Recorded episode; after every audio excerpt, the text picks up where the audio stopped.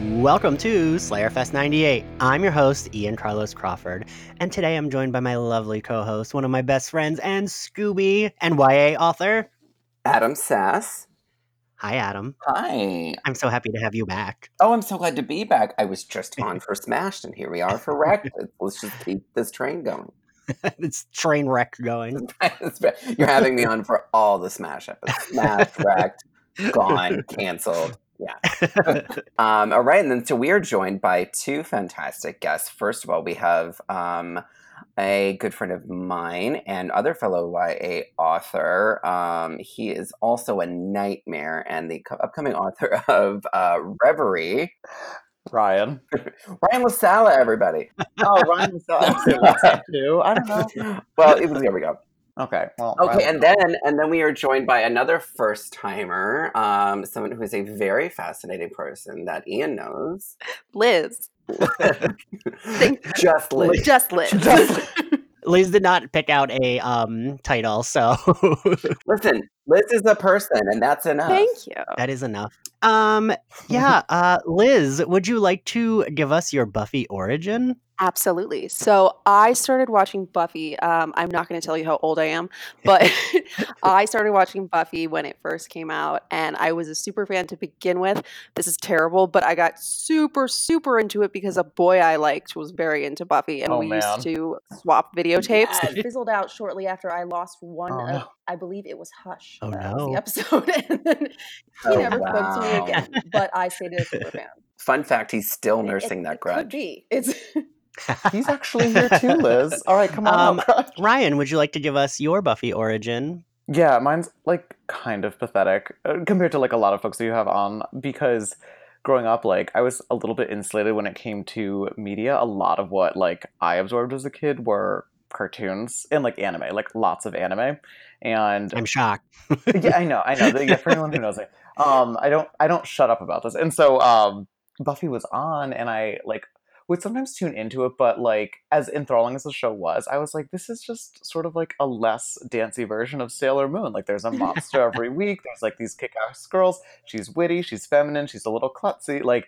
I just like didn't get the allure until I got older, and so many people surrounding me were like, "You haven't seen Buffy?" They like could not believe it, and finally, when I was living in Boston, uh, my friend Jess and I just decided we were going to watch the entire thing start to finish because she had a, sort of a similar. She hadn't like seen a lot of it, or like at least not sequentially, and so we sat down and just like over the course of like basically the four years that we lived together, just anytime we were together in the house, we would just turn on Buffy and kind of pick up where we left off.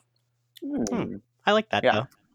Yeah, and I adore it. Like I absolutely like stay on the show. It's incredible, and um, So Buffy was your like foray into live action. True, yeah, truly. I just didn't have any barometer for like what was and was not good. Like the stock footage in Sailor Moon, I was like, this is quality. Meanwhile, like Buffy's wearing like another duster. Like, oh no, couldn't do it.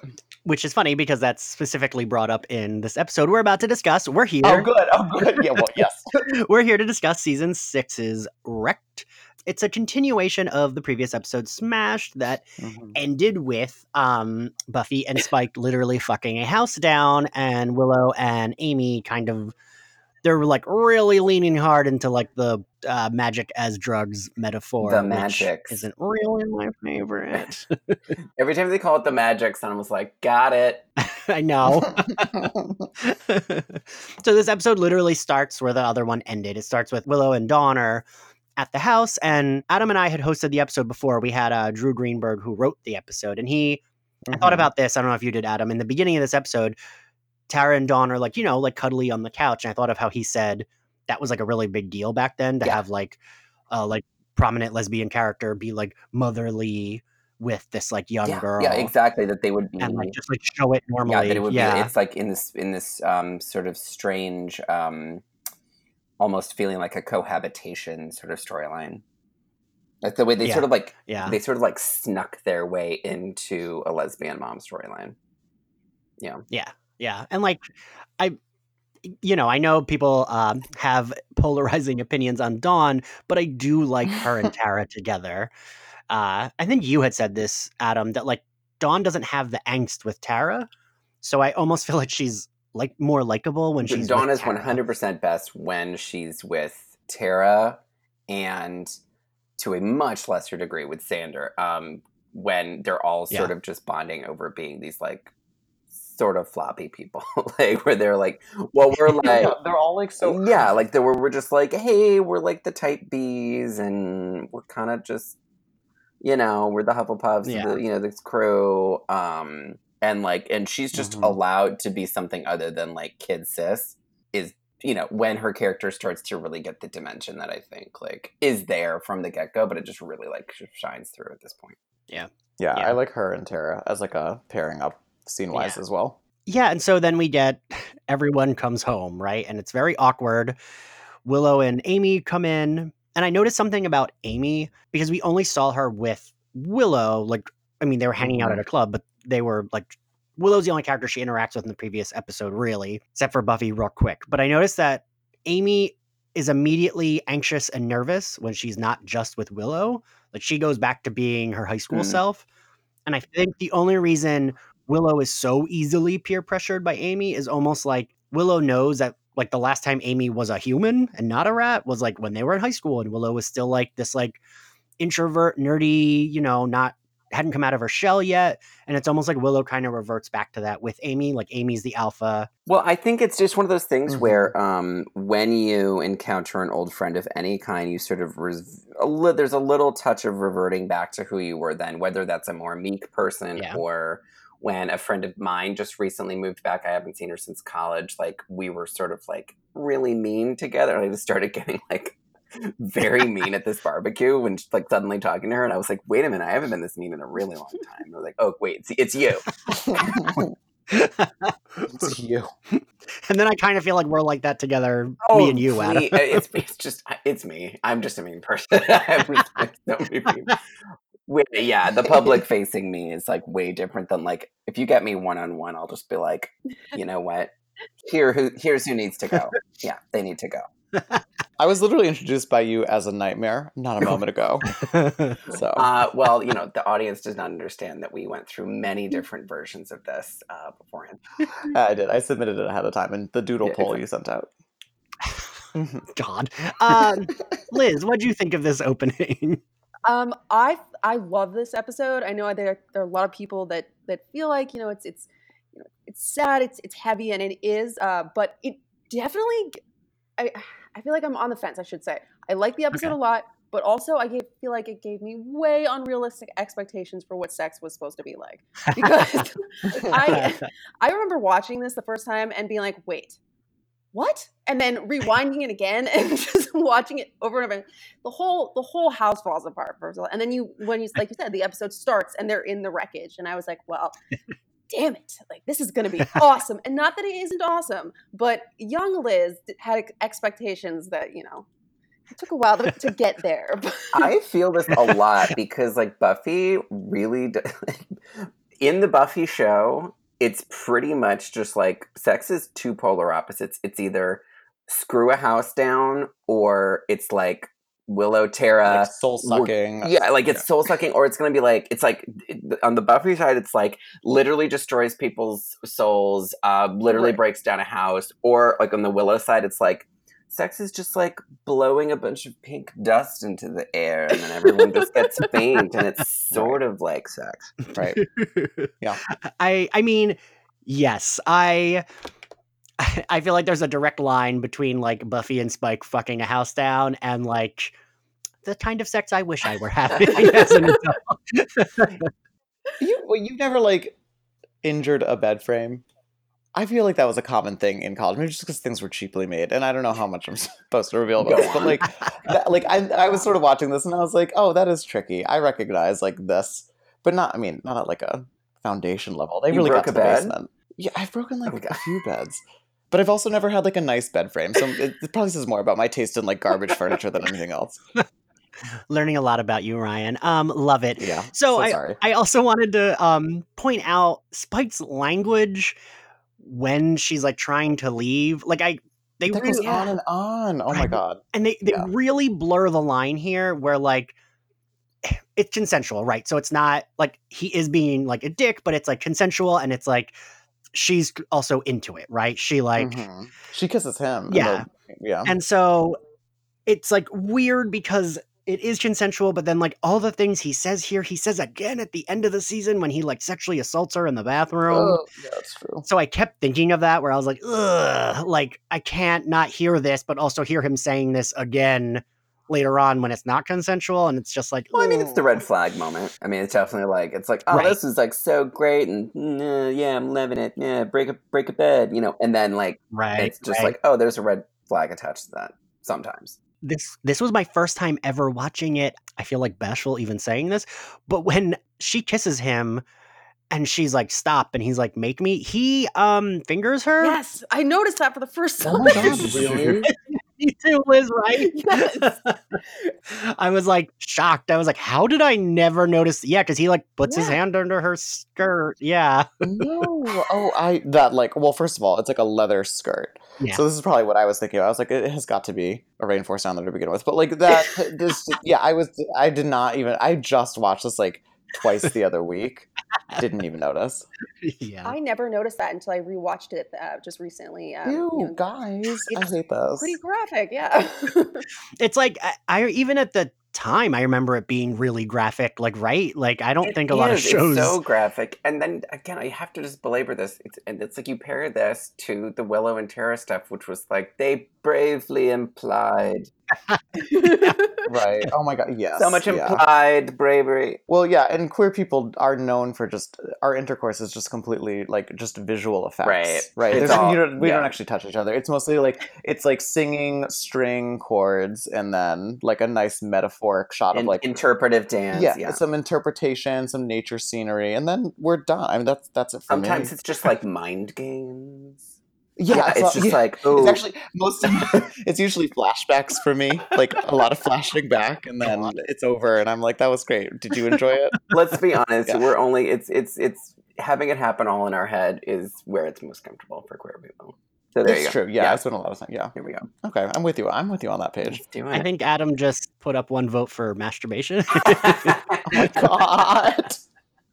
uh, Liz, I'm sorry. no, please. Ugh, I'm always like, anytime it's someone new, I'm like, oh, welcome to our very gay podcast. I'm here for it. yeah. So moving on, I everyone, I mean, they're good actors, right? Because I liked that Buffy and Willow are both like slip sliding around, actually talking about what's what happened. Like Buffy's kind of like, oh no, it's totally okay that you forgot about Dawn because so did I. Like, Well, I think it's like when your friend is messing up, you're just sort of like Yeah. trying to be okay with it at first. because Well, Buffy, like, but Buffy's messing up. Like she's Right. so captivated by like the, her like own immolation that, and that like I actually love that like through line in terms of a lot of their dialogues in this episode, especially like, towards the end. Not to jump ahead, but like she's talking to herself when she's defending Willow Right. to others, and I really did love like the craft of how those were put together. Yeah, me too. Uh, yeah, that so like for this when she and like it's so heavy, it's so like silly, it's almost cartoonish. But I love Dawn being like, "Oh, I know you had to like wrestle demons all night," and it's like, mm, "Up, Oh my god, I know. well, you're not wrong." hmm Well, Dawn is like also a cartoon character, so Right. it would make sense that like she, like I feel like the camera switches to her and she's like drawn in two D half the time. so her lines are sort of the same, sort of like they have the same sense to me. I mean, I I'm a Dawn defender, but yes. So I like that. I like that we're getting Uh, both her and Willow are going through shit, but it's like different shit, right? It's like Willow is because Buffy and Adam, I thought of you the whole time today when I was taking my notes. Because Buffy often, and we will now make our segue into this, Buffy often, like, she's depressed, and so she's like relying on the wrong men, but she's she often relies on the wrong men, right? She can't wait to rely on the wrong man. she gets up in the morning. Her alarm clock is labeled like "Make a mistake, girl." Like that's how she. Oh, it's her number one priority. because she's in this vulnerable place, and when you're in this vulnerable Yeah. place, you're you're prone to not um like be like you're not gonna f- resist those urges that like when she was in like a much stronger place she was able to be like no i'm you know i'm season four of buffy and i got nothing wrong with my Yeah. life and i'm this riley guy's for me and then Oh, like I love I Riley. love riley too um but like it was more like it was good on paper and you know and she wasn't really dealing with too much strife um and then now here she is and she is just like I want every little bad thing, and I don't care. I'm ignoring all red flags. I'm going after the wrongest people. I'm like subconsciously going after the wrong. Like I, she can seek it out. Mm-hmm. And I almost think it's like, but it's that, but then it's also the fact that her friends are completely ignoring her severe like PTSD and depression they would just like rather not talk about Well, it. because they're guilty because they brought her back out of it. Yeah. Yeah, that's like how awkward. Like, oh my god, I'm so sorry that I resurrected you. Like, oh my god, I I, just don't know what to say to you anymore. Like, you know. Also, they're like they're like 20 years old and not licensed psychologists. So I don't know. Like, I'm sort of thinking if your friend was dealing with this like at that age while Right. you're sort of distracted with everything else. Like, I I do think that like them not talking about it, sort of pretending as like a coping mechanism, is pretty realistic for that age group. I'm sorry. I was just wondering, do we feel like she's ever made good dating decisions No. though? Because I've been mad about Parker for like almost 20 years. My god. I mean, but at least with Angel, and I don't, yeah, um, with Angel, at least it's like, oh, but she was 17 or 16. So, like, fine, sure. And, like, how could she have known that having sex with him would make him go evil and murder people? Uh, That doesn't happen to you. I mean, it has, but. It literally does all Okay, the time. I don't know who you're fooling. Weird. Okay. They just they just find you and they go, mm, oh, he likes Buffy a lot. Better treat him like Buffy gets treated yes. um adam um yeah so but ryan i heard you say you like riley I do. Oh, I do. I just love everything about. I mean, not, I don't want to say like everything about him. I know he makes some mistakes, but I just uh I liked that. Like, I liked how they came together, and I like how they fell apart. I thought it was a sort of well done, like I like that kind of like sunny California guy, which was just like this guy who like had the opposite. I mean, like all of his like toxic stuff was just like societal stuff, like just you know that sort of thing. But like Yeah. all that aside, but like just him outside of the soldier world was just like I don't know. I never had a problem with it. I was he was always my pick, but definitely she Yeah, literally kept too. forgetting he was in the room. So it's her own fault. I never Mm. forgot. liz what's your opinion on riley oh, I really liked him. you I did Really liked him. I did, yeah. Um, and as someone with anxiety, when he, he when he leaves in the helicopter, I was panicking as like because time was going Yes. by. I was like, "No, Yeah. get there, get there now!" Like, but you know what's gonna happen, and it's oh yeah. I did like him. He was Huh. a little bit a little bit vanilla for me, but um, Yeah. I did like. I think that's why I liked him. I was like, this is good. This is like a this is a turn in the right direction, girl. And then she was like, it is, and I don't. I'm not I into it. it. What, Yeah. we're, what we're trying to Yeah. say here, Ian, is this is an intervention and you need to find a Riley. Mhm. You could you could Really use good. Riley. uh, well anyway um where where are we? They all leave the house. Oh they all go to bed. Oh the important thing that we learn which is important for later is when willow tries to close the curtains that she's Oh, I like love this. so we're like oh she because right i don't think we had actually ever seen that before right? Right. Well, we were just introducing like, and like I, for the listeners, I write fantasy, so I think about these things a lot, and I was like, oh, suddenly like there's like a magical hangover, and like Right. there's like this drainage issue, and had never really like presented itself before, and that's actually like that's my major issue with like a lot of the sort of addiction metaphor that they have. It just ugh, that was not a thing before this, and suddenly they're like, oh, we have to we have Right. to sort of show this so that it makes sense why she does everything else that she Well, does in in this episode. general, like that's Yeah. the issue with a lot of like that's why you have to be so careful when you're doing these like fantasy metaphors for real life like hard things. Mhm. Um, because like if you're like saying like, oh, the magics is like drugs, and then like everything that has to do with magic at that point then becomes like directly related to like a drug thing, like and then you can just like start attaching like a bunch of like really negative stuff. Like uh, like honestly, like a lot of times like in True Blood when they were like vampires, they're exactly a metaphor for gays. It'd be like, well, they run around killing people. yeah and That's your point, Adam. well, someone has to stop them. Oh, you're right. Yeah.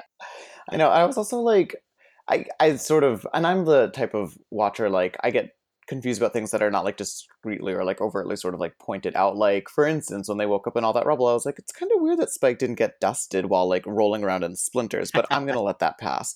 And like those like those sort of things distract me, and so similarly, like when she couldn't do magic, I was like, it's interesting that like the hangover for magic is that she can't do magic, so it's like tapped out. But we're going with like a drug metaphor. Like it's not like if you wake up with like a hangover and you take a sip of alcohol, it just doesn't go into your body, Mm. which would be like on the same plane. So I don't know. I that didn't sit well with me, but I did sort of appreciate that like they they like needed to show this, and that's how they Yeah. chose to do it. Well, first of all, for Spike, he literally like shields himself from all sunlight with like a jacket over his head. So mm-hmm. they were Oh, and there is like Sunnydale is truly sunny. Like there's sunlight streaming through every window too. So we just know that he's he could at least be like in these scenes where like it's like sunlight coming through like sheer curtains and he's just like Yeah, it's Yeah. like golden hour, and like Spike's just waltzing around Yeah. the kitchen, and then he goes outside and is he immediately on fire. like, and I'm like, this "Ugh, is guys, I have to just like leave the room right now. I'm getting a little hot. yeah, it's a little hot here. Uh, so then we get to the magic box where they're still trying to research what happened from the last episode, which was the trio freezes that guard. trio, yeah. I notice, especially in this, they really sideline Anya and Xander, which is a shame because I think Anya Yeah. this scene this season, especially in this middle slump here, is so relentless that Anya is such a breath of fresh air in every scene that she's in, and she's not in.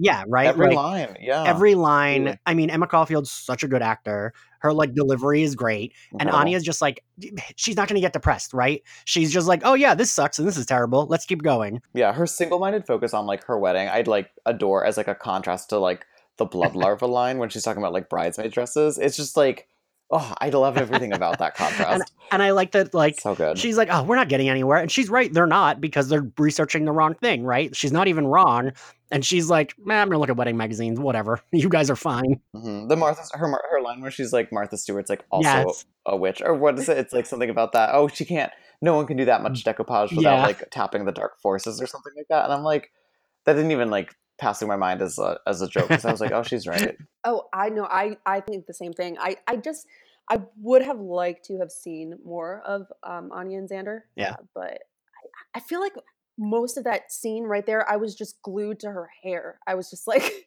Oh, her hair is so amazing, and it's just like golden and shining, and she's just looks like old Hollywood glam. And so I was kind of Yeah. captivated by that, and then still trying to focus on the storyline. I I remember when Entertainment Weekly did their like reunion, Emma Caulfield wrote like a kind of like tongue in cheek eulogy of Anya. And uh, she wrote how like, and sometimes the character would change her hair even when the producers asked her not to. And I have noticed, especially this season, like every other episode, her hair is completely different. Mhm. Well, I just recently rewatched Charmed, and Alyssa Milano is like it's like Alyssa Milano and uh, Rose McGowan are like competing for different hairstyles every episode. like it was like a different like, and it would be like to the point where like it didn't make sense. Like one like one episode there's like a pixie cut, and then the next it's like some bob, and I'm like, how did you get that hair back? It's, called Magic Adam. It's They're charmed. Come on. Look it up. It's the title of the show. I almost think that it like is a detriment because if they had showed more Xander and Anya, maybe the I don't know that it would have, but maybe the payoff would have been a little made a little bit more sense when he leaves her at the altar. Because we don't get Mm. much of them until that happens. Yeah. And then we get more of them because then, you know, she sleeps with Spike. Xander does the annoying thing where he gets mad at everyone for sleeping with Spike, even though they're all to fuck whoever they want. And like, I just feel like we needed a little bit more. Like, we get their song and once more feeling where it's like, oh, they're nervous. But I don't know. That didn't feel like, oh, they're not going to get married. It felt like, oh, they're just like nervous about their Right. wedding. Right, it's very one note. I don't really Yeah. mind them not being totally prominent in this episode. I get like from like a season point of view, their absence is very conspicuous in this episode, but I also do sort of appreciate that like Willow just runs away with this episode in terms of like it being Mhm. about her because it does sort of mimic what like addiction sort of does to a friend group. It does totally derail everything to like focus on one person's issue. Um, so I didn't I didn't really notice that they weren't there because why I would mean, they they're they're relief. They're Well- the ropers. I mean, they're just coming in and being like, oh, Yeah. yeah. True. It would have been it would have been weird to have them later though. They're, they're the welcome relief, though. I do Mm-hmm. And it's funny that you said that, Ryan, that like it eats away at a friend group because it does. And I feel like it eats Mhm. away on both ends because Buffy and without Giles, Giles was the dad of the friend group, right? And then we don't have Giles. And Tara was like a mini Mhm. Giles, but we don't have Tara anymore. And like Buffy and Willow are clearly the leaders if it comes to the four of them.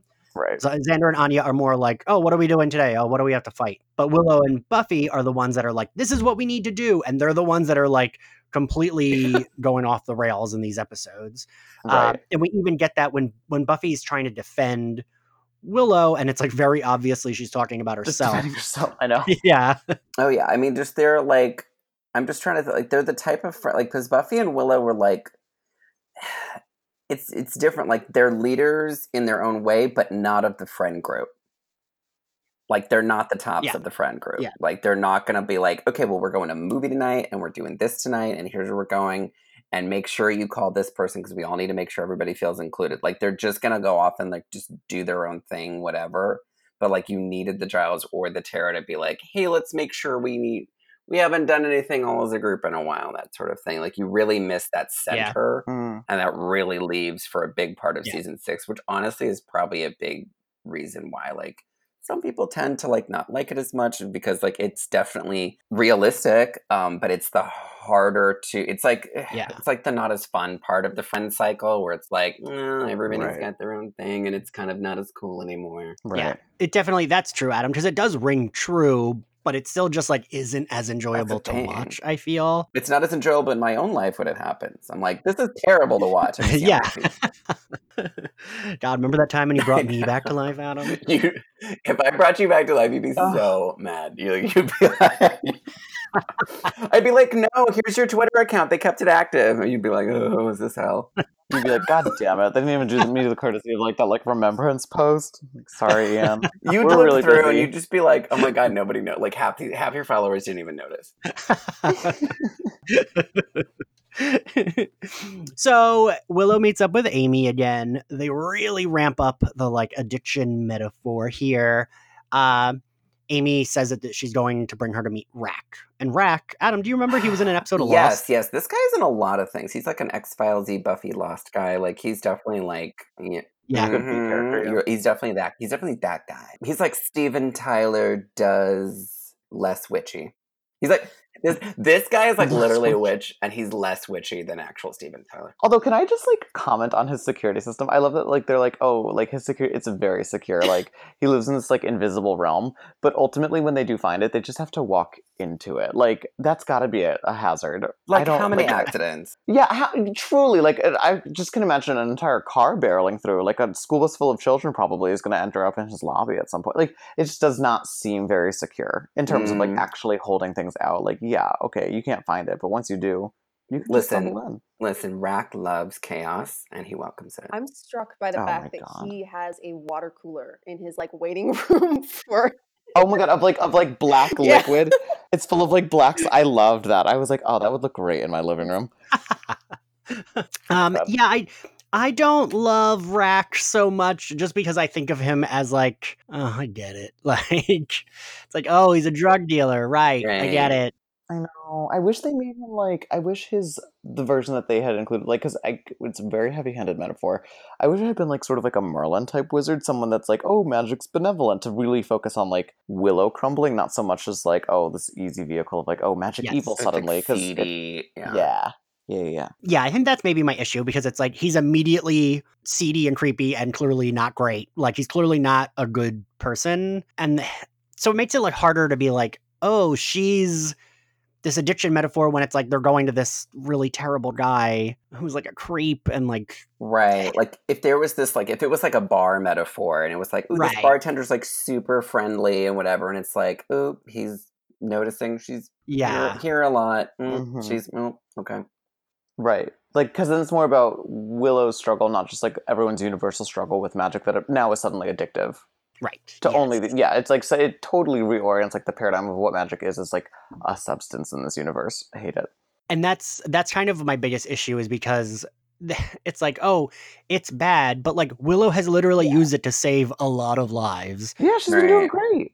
And that's not how that works like right that's not really how that works i don't know. Right. and also like they're when they are using to like jump forward a little bit like they're using it and he's like i gotta like take a little taste super creepy um and then or no like a tour what that's what he says and Yeah. then he's like suddenly magic is like a psychedelic since when? Like, this is like a totally new thing. They're like, oh, spells for days. Like, first of all, she's in there for not days. Second of all, she's actually doing these spells. She's rolling around on the ceiling, like looking at like a diorama beneath her. I was like, this is since when is this what she's been doing? Like, even even the directly preceding episode, like they're at like the bronze or whatever, like casting spells and turning people into like costumed creatures. I'm like, there's no relationship between that magic and now the magic that we're seeing here. Yes, I would very much agree with that. I feel the same way. And then when he says to her, "You taste like strawberries," or he like whispers it to her, I was like, "I need to take Yeah. a shower." Like that. That was a lot. Um, but yeah, I, I had trouble with how how that was, I guess, portrayed because it gets it does get confusing um, when you think of all the things that she's done with magic that's been so good. Um, and, and how that Mhm. parallels, yeah, that that whole like it was like Yeah. it, it felt very strange because it really did, like you said, like it, it was kind of like an acid trip, and I didn't really understand where that came from. yeah, like Yeah. since when? and it's like and it's like it keeps taking on like the properties of like different types of drugs Yep. like there's like she's on a cocaine type of magic and now she's on like a lsd type magic and like Yeah. they're all sort of like one magic magic's all bad blah like kind of thing which they also is like a weird reference later like they kind of like almost flat out reference it when amy's stealing from buffy's house My favorite scene of this episode. and she like she like pulls up the sage and she's like it's not what you think it is it's sage and then yeah, Buffy's like, that is what I think it is. Oh, so good, so good. I know. I mean, this was like the, the metaphor is confused. We get it, but yeah, Right. I I had the campiness of that. That whole exchange was very good, and also, eh, um, I don't know the actress's name. eh, Whoever plays Amy, like, incredible at playing like a withdrawally type, like, strung out drug person. Just Yeah. such a good job. oh you're like a really twitchy like yeah she's like sort of like a um like a proto lily Rabe kind of like Mm, ooh she's mhm. gonna she's a little stevie nixie um I also want to point out that uh, there's like a moment with Dawn at some point in, in the middle of this. I wrote this down. Um, where she's talking to like Amy or somebody, I forget. Um, but someone's like, "Oh my god!" Like, oh, she's like, "Oh, whenever Buffy comes home, she always Okay. goes right to the fridge, like that pig or something like that." And the next thing is Buffy showing up with pigtails. I was like, "This is like a trunchable moment." Like, wh- oh my god, she's couldn't like, believe it. she's on gray and gray sweats Yeah, right. right? Couldn't. I was like, but it's not touched upon at all. So I don't know if that was intentional, but I noticed. Hmm. uh so yeah so then i guess is the next scene oh then so willow and dawn willow's like hungover uh Yeah, and they're like- she's like comes down and sees dawn and they're like oh right we had plans Yeah, it was that whole thing. Yep. I was going to say, I just want to mention like the kind of creep moment where Yeah. she Willow makes Tara's clothes into like the body. Oh my god, yes. yeah Yeah, Oh, like or yeah. she like kind of does that like bed knobs and broomsticks, like makes the clothes into She a like person. inflates the like yeah. Yeah. and it's like a whole swamp outfit. It's like everything seafoam green, and she's like, "I'll choose this to cuddle with." She's like, I'm gonna pick the dowdiest stuff, and this Yeah. is what reminds me of Tara. I remember watching that and that like hit more of an emotional beat for me Yeah, back in the day, but now it's like, girl, you did this. Like you made this Right. mess. I don't know how to how I'm supposed to feel that bad for you. Yeah. I loved. I do love it. I do love like the depth of and like sort of complex emotion there of like basically Willow facilitating a coping mechanism for herself to replace her girlfriend who dumped her because she's using magic by using magic to like replace. Yeah, like I was like, I- and I get it. It's sort of like it is sort of like bold lines, but I, I don't know. I I thought it was emotional. I just couldn't stop like thinking about how bad Crushed Velvet was as a choice. With like, Listen, that story. Willow and Tara I know. Crushed Velvet. No, they truly do. They're they have bought out every store within a square mile of all the crushed velvet. There's a drought. Very intense Renaissance fair kind of feel to it. yes, yeah, season six, they really go like bananas with the Renaissance Fair outfits. that's so true. but like, good for them. Listen, they were living their truth. Mhm. So then, yeah, so then Willow comes down. She's like, oh, right, we made plans. And this is, for me, all of it, it's like, I kind of, I do kind of feel bad for Willow, but then it's like, girl, come on. You're bringing this like maybe 14, 15 year old to like your drug dealer and like leaving her in the waiting room. And you know, there's something Right. about like how they get there too, because at first they're on the way to the movies, and then it's revealed that like all along Yeah. Willow has been navigating them towards. It's not just like she doesn't like get like an itch. They've been Yeah. walking towards it the entire time. Or it's not like, oh, well, there it is. Let me just stop in, pop in real quick and get some. Which could magic." happen. You could walk right into that place without even meaning to. that would have been great. Um, but yeah, no, I I was pretty distressed by that too. I was super horrified. I like on the walk there, Dawn gets a little bit naughty, and she I Willow asks her if she like likes her burger, and she's like, "It was Oh, a she's- meat party yeah. in my mouth." And she's wait, I'm a kid, and even I know that's not okay. Like, like, yeah. God. She's like a seven foot tall child. She's like Justice Hall's being like, I'm sorry. Like, oh, stop, cut it out. Ryan, do you like seeing yourself reflected in media? Shut up. Especially when I saw that ribbed sweater. Oh my god, you're all telling on yourselves today. You're like, I just hate that she was great. Oh my god. Let's let's move on. Come on, let's let's get past.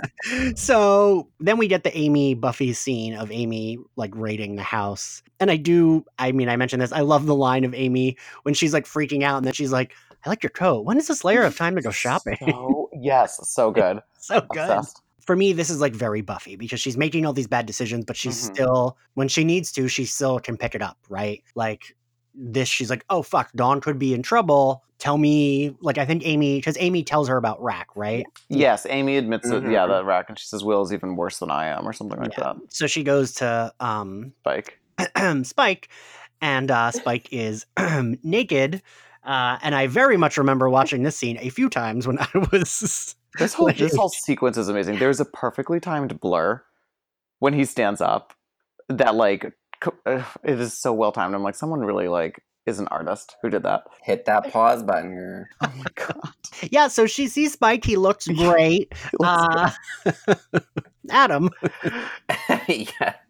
Yes. Um, and so then we're then we're getting into the whole um the demon kind of comes forth that and he kind of claims that Willow summoned him with the magic, and this is where we get into the whole car accident bit. Can someone break that down? Like, did she summon him? Why? Like, was Rack just using her to summon this like demon?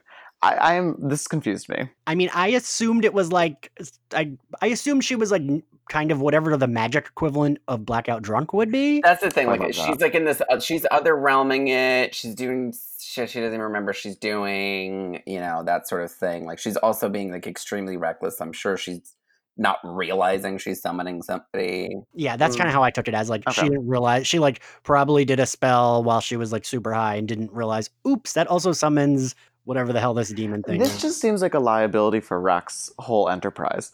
Like he, like I would, if I were okay, if I were him, I'd be like, you can come in here, you can uh, dance around on the ceiling, but like the second you start to like summon a trans-dimensional like creature, I'm gonna, I'm gonna shut this down. Like that, that seems like it would be a total mess. And maybe he doesn't. I mean, does he have insurance? Probably.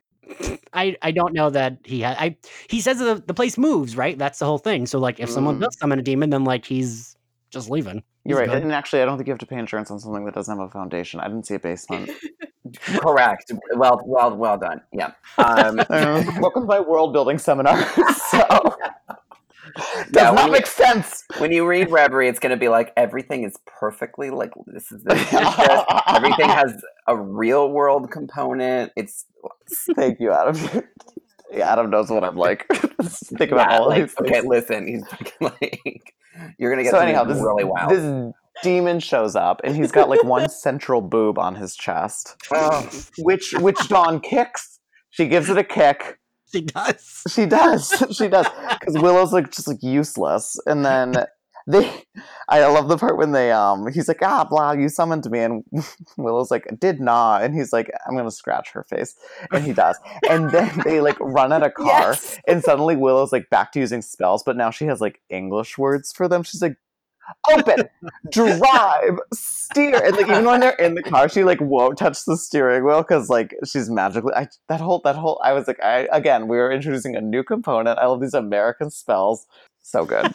it's funny you said that because that's the, that's exactly what I was thinking, and I didn't understand how they went from these like really complex, like beautiful sounding Mhm. words to just open, close, drive. And it just it that felt a little bit like um, Captain Planet for me, just like wind, fire, like just super, uh, super, just like I didn't really understand where that was coming from. And then I also didn't really get Yeah. how like I know she was supposed to be like kind of like coming down from the high and a little bit all over the place, but she was staring right ahead of her and just drove right Yes. into the like the um the wall. Like she didn't flinch or anything. Yes, she does. It was Yeah. also, it was like the lowest stakes car chase ever. Like it just felt like this like awkward like the demons kind of awkward and floppy Yeah. and then like she's getting in this Yeah. car and yelling at it in like not an ancient language and it's just like it's like Siri operated and it's like moving and, and then she just kind of just oh like Oh my God. slowly collides.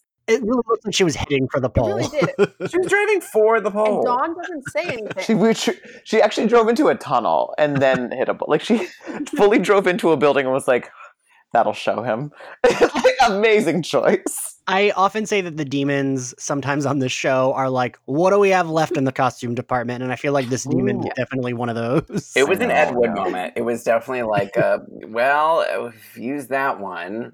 yeah. They definitely took one of like Glory's underlings and like exfoliated him and then glued on some hair. Like that's it was very like in that realm of and gave him one boob. Yeah. And the, yeah, the, One yeah. I can't. look look i'm sorry you need to revisit it and it's like just like one central hump to give something dawn to like to give Dawn something to aim at i presume I just, I just like Dawn kicks his one boob. but- like Dawn, he just has the one come on girl like I think in my head she like kicks him in the stomach. I don't know, but that's where the well okay you need to return to that scene 'cause That's where you're not the wrong is. right there the, the new host of Slayerfest '98, Ryan La Sala. So this is like the big. So a big, yeah. So like, um, clearly the majority of this script was written uh, in a pantsing way. Um, but Oh, uh, yeah, this was definitely pantsed. Uh, but Mhm. the big. I don't know what that means. That means because there's planter and there's pantser. Plotter. plotter, planter, and pantser. Pantser just means like you don't have an outline, you're just writing, and then the demon comes in, and the demon has Yeah. one boob, then she drives away, she tells the car to go, and then she drives into the It's- like none of it's planned. Like it's just like by the seat of your and then, and pants is Yeah, like the phrase that it's from. Yeah, it tends to. That's how you end up with Stephen King's It. oh god it's a little pantsed. Again, it's not to say pantsing is uh, is bad. It's ended up with a lot of quality, but there is a flavor to it, and that is um, a lot of like, where is this going? Well, here's like an example. Like they they're in a whole car crash. Somehow Buffy and Spike are just like in the same neighborhood, just like walking around. And they actually hear someone scream and like that's what alerts them to like, oh, we should run in that direction. But like the car crash, the entire like wreckage with like a pillar collapsing, at no point are they like, maybe we should look into it. Like they wait for a scream because it would have been inconvenient to have like introduced them before like, you know, Dawn was like scrambling under the car. So anyway, so obviously, so this episode was pants, but the thing they really wanted with this episode would, was to have the big tearful meltdown fight between Yes. Buffy and Willow. They were Yes. like, well, whatever happened, get get there how you get there, but it has to end with this big giant fight where Yeah. everybody goes, even Spike with his like shaky head, tisk tisk. Yeah. I guess Mhm. I'll take care of Dawn. Like, Which I love. I do love like him being like, come on, Dawn, let's go. to be fair, he's he's had a better record of keeping Dawn safe than like the rest of them. Truly. like, I love Dawn slapping Willow. Oh, she got slapped. Yes. I just thought it was Oh my god, yes. I forgot about that. because she's so innocent and like you know like just like like you said kind of like a cartoon character and she doesn't even say anything Mhm. she just right across the face and i thought yeah, was full dynasty. for I like that. I think is like that's like the emotional beat Dawn needed in this episode. Right. Yeah. And Willow, yeah. Yeah, and like and like Willow deserved it, right? Mhm. Uh, and it's very brutal watching Buffy just like walk away from her like sobbing best friend. but it's just as brutal to like watch Buffy then have to like comfort her sobbing best friend after Right. what her yeah, like that whole thing is I thought it was very well executed. Like that whole the messiness of it felt real to me.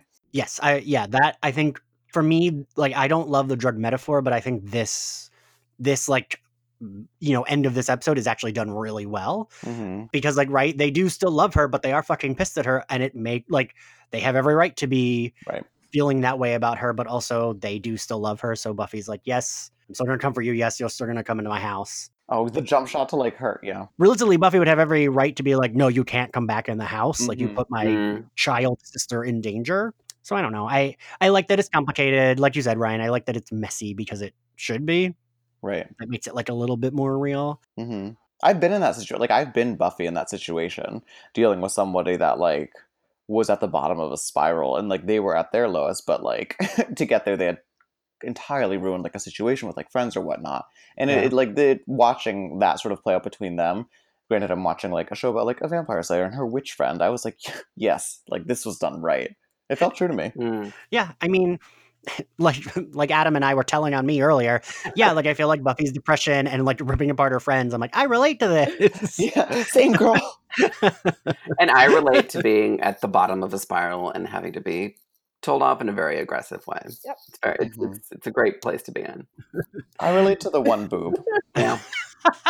Yeah.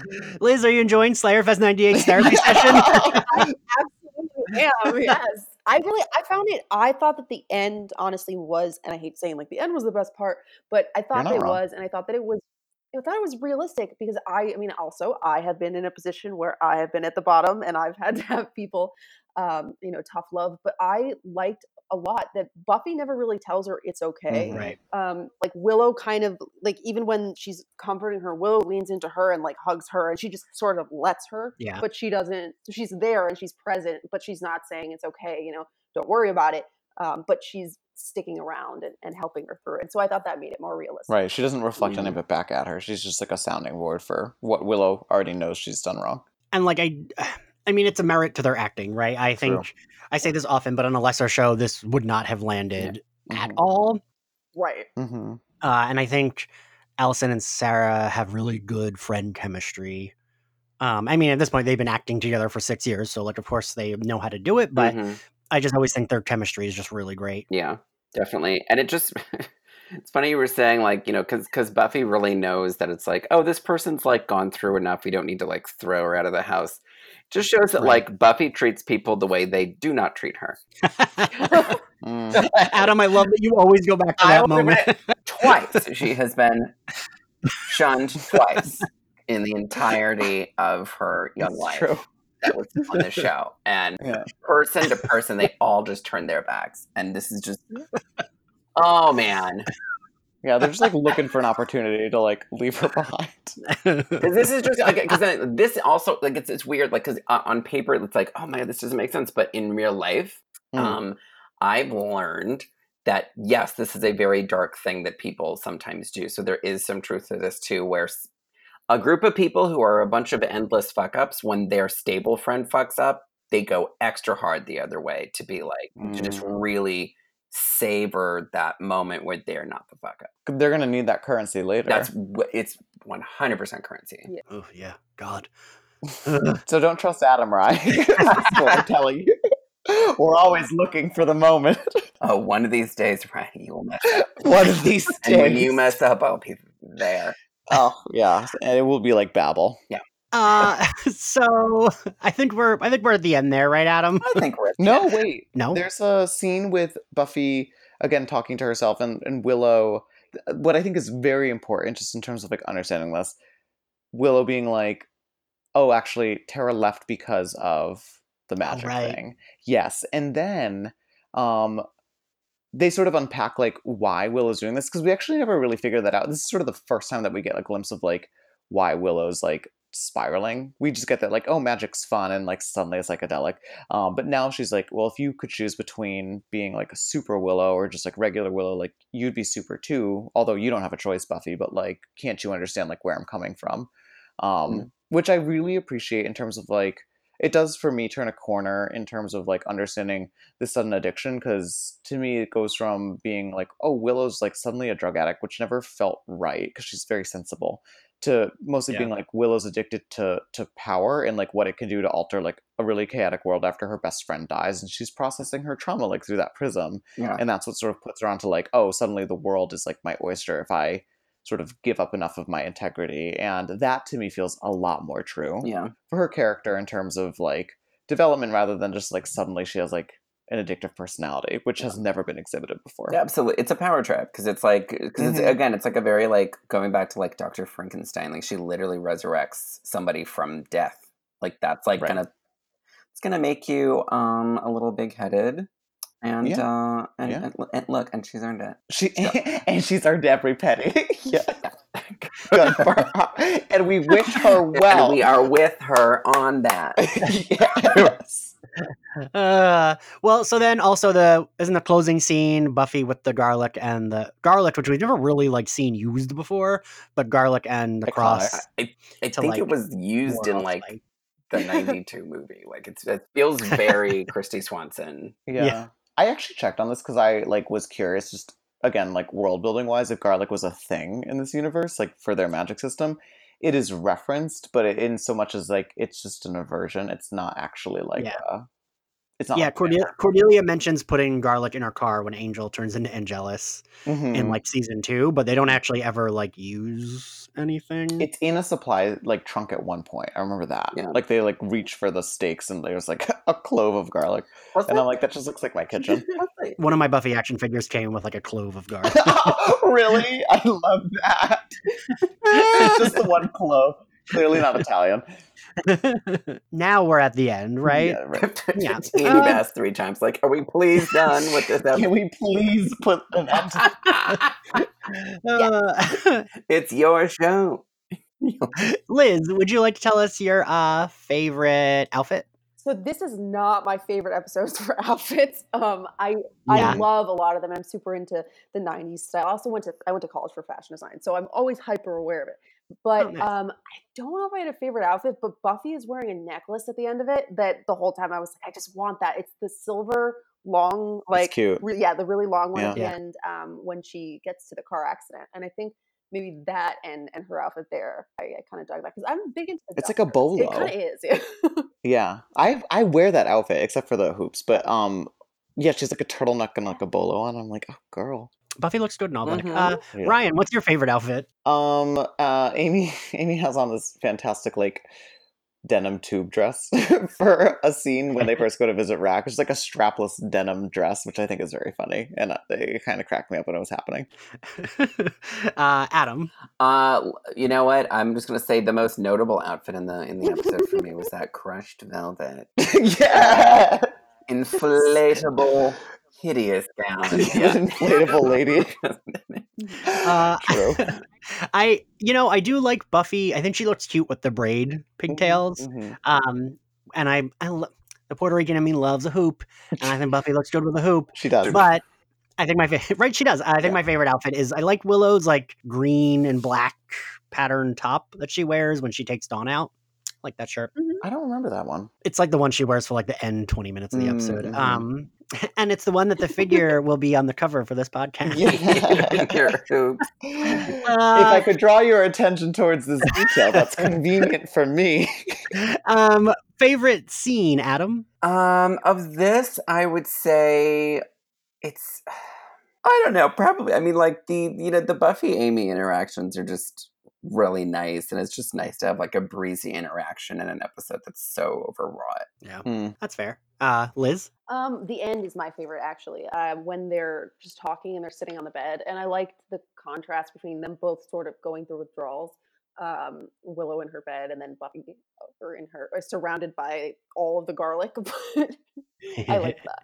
yeah, yeah, that's fair. Uh, Ryan. Um, I think when Buffy is like rustling up Amy to try to get her to talk, I love that whole like the campiness of that model or sorry, that the campiness of that dialogue to me is what I love most about Buffy. It's like the fantasy of it sort of in like a real world interpretation, like the wryness of it. I just the writing there is just so good. Uh, I think I'm gonna go with Liz. I that end scene is a scene that I don't love the metaphor storyline, but I love that scene, and I think it's because of the like acting. They they like play off each other so well. Um, now we're gonna grade the episode. Um, Ryan, what grade do you give this episode? Mm, I'm gonna give it a pretty low. I'm gonna give it like a six out of ten.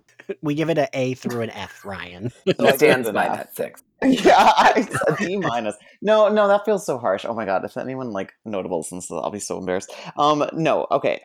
Starting over, I would give this episode a B minus. All right, that's fair. Mhm. Uh, Adam. I concur. Okay. Uh, Liz. I'm B minus territory also. I, I mean, I think it's a good episode. It's heavy. Yeah. There's some levity to it, but there's also a lot of stuff that I don't think makes a ton of sense, even though you know we're it's entirely suspension of disbelief. But I would say yeah, B minus. All right. Um, I'm gonna be the toughest grader. I gave it a C. Ooh, Ah. I should have stuck with the D minus.